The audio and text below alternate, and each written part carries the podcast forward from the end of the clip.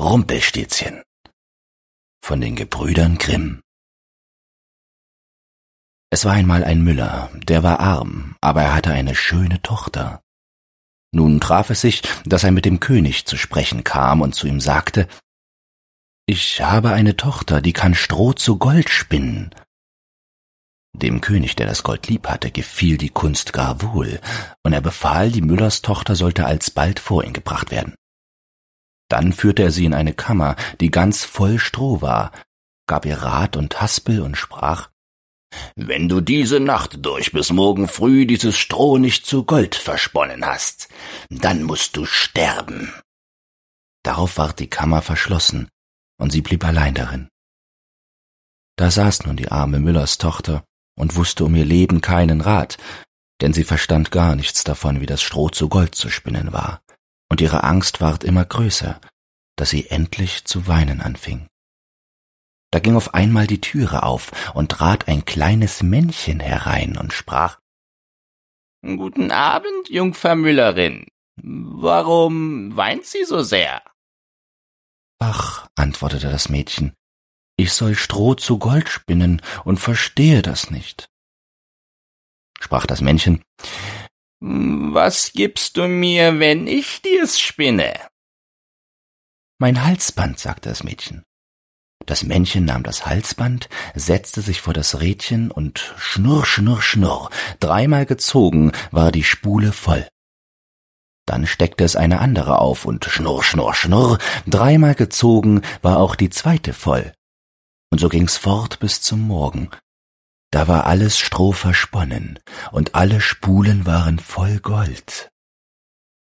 Als der König kam und nachsah, da erstaunte er und freute sich.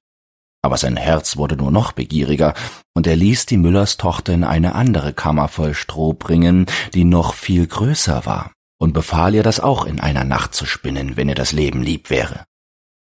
Das Mädchen wusste sich nicht zu helfen und weinte. Da ging abermals die Türe auf, und das kleine Männchen kam und sprach Was gibst du mir, wenn ich dir das Stroh zu Gold spinne? Meinen Ring von dem Finger, antwortete das Mädchen. Das Männchen nahm den Ring und fing wieder an zu schnurren mit dem Rade und hatte bis zum Morgen alles Stroh zu glänzendem Gold gesponnen. Der König freute sich über die Maßen bei dem Anblick, war aber noch immer nicht des Goldes satt, sondern ließ die Müllerstochter in eine noch größere Kammer voll Stroh bringen und sprach, die musst du noch in dieser Nacht verspinnen. Wenn dir das gelingt, sollst du meine Gemahlin werden. Denn, dachte er, eine reichere Frau kannst du auf der Welt nicht haben.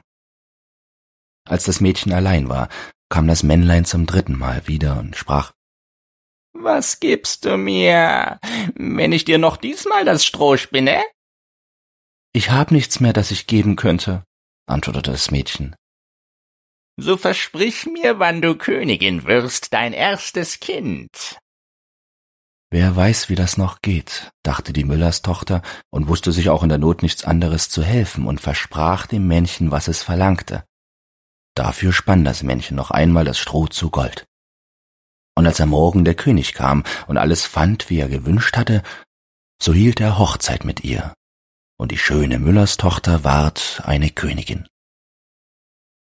Über ein Jahr brachte sie ein schönes Kind zur Welt und dachte gar nicht mehr an das Männchen, da trat es in ihre Kammer und sprach Nun gib mir, was du versprochen hast.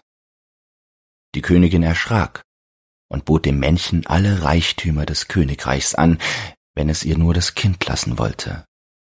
Aber das Männchen sprach Nein, etwas Lebendes ist mir lieber als alle Schätze der Welt.